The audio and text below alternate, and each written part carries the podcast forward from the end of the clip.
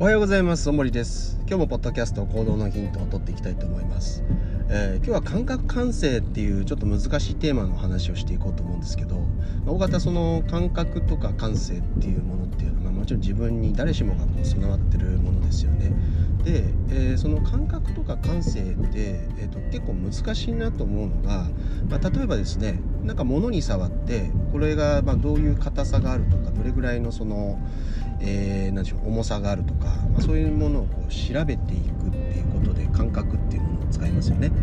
あるいは人とこう話をしていく中でですねああこの人いい人そうだなとかもちろんそういうのっていうのは過去の経験則とかと照らし合わせて、えー、こう回答を出してってるんであの純粋にその感性だけじゃなくて認識っていうところも出てくると思うんですけど、まあ、そういったその、まあ、例えば何かしらのこう違和感を感じるだとか安心感を感じる、まあ、そういったことってあるじゃないですか。でそういうのって、まあ、自分自身に備わってる能力のようでちょっと見方を変えた時にその感覚や感性って結局ですねその出来事との間にあるっていうこれ分かりますかね？関係の中でその感覚が生まれてるっていうことなんですよね。例えばだって物に触んなかったらその物に触るっていう感覚生まれないじゃないですか。っていうことはですねその感覚っていうのはどこにあるんですかって言ったら僕の中で発生はしてるんだけどその引き金になってるのは相手との関係っていうことですよね。でこのことが非常に重要で、えーと、例えばですねなんかこう瞑想したりとかなんだかしたりとかしてなんか自分の感覚研ぎ澄まされたみたいなことって言うじゃないですか。それってね、まあ、感覚研ぎ澄まされたって言えば別にそれで構わないんだけどいやだからそれで関係だとかそのものとの関係性が変わるかって言われたら全く変わらないっていうことなんですよね。でそのことを大方勘違いしてる人がすごく多いのであのその感覚っていうのはそのすごくこう内的なものだっていうふうにされがちなんだけどいや普通に考えた時に感覚って何かと出会った時にしか生まれないじゃないですか。まあ、それをこう自分との出会いみたいな感じにすればですねなんかこうまあスピリチュアルというか精神的な世界の方に入り込んでいくんだけどでもそれってどうなんでしょうね例えばこう人と話してて、まあ、自分は傷ついただろうなんだろうこう、まあ、あったりとかねセンチメンタルになったりとかいろいろあると思うんだけどそのことと現実目の前に起こったことって実際何の関係もないっていうことなんですよね。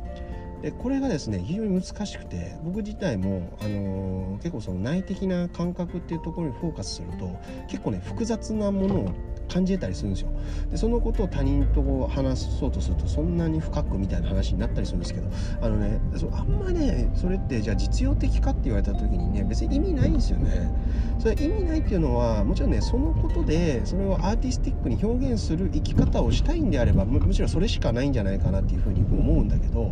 僕はやっぱりねそういう点ではその自分の感覚に酔いしれたいわけでもなかったんで結局共有できるっていうところがまあやっぱ非常にこう生きていく上では重要だなっていうふうに思うんですよね。結局一人一人がまあ生きてきてる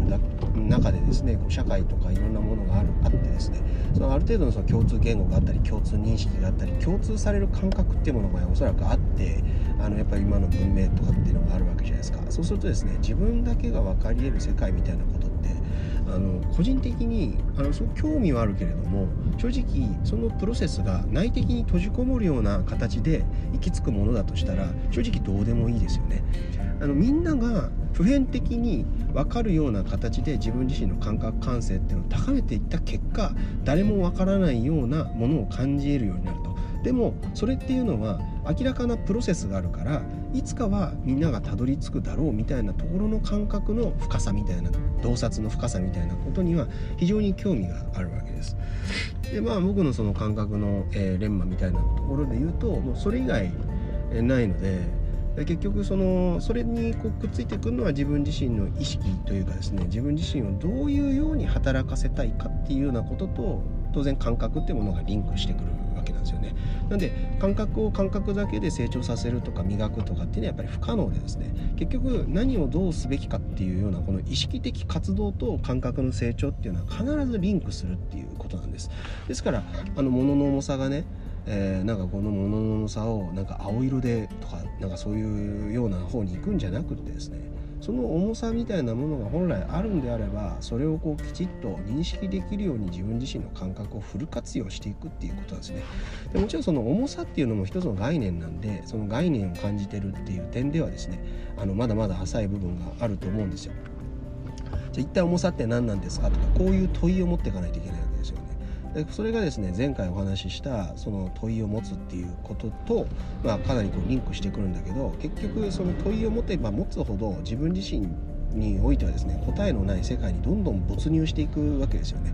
でそうなってきたらそれを今度は事象と照らし合わせていくために自分自身の感覚の連磨っていうのが非常にこう重要になっていくっていうことなんですね。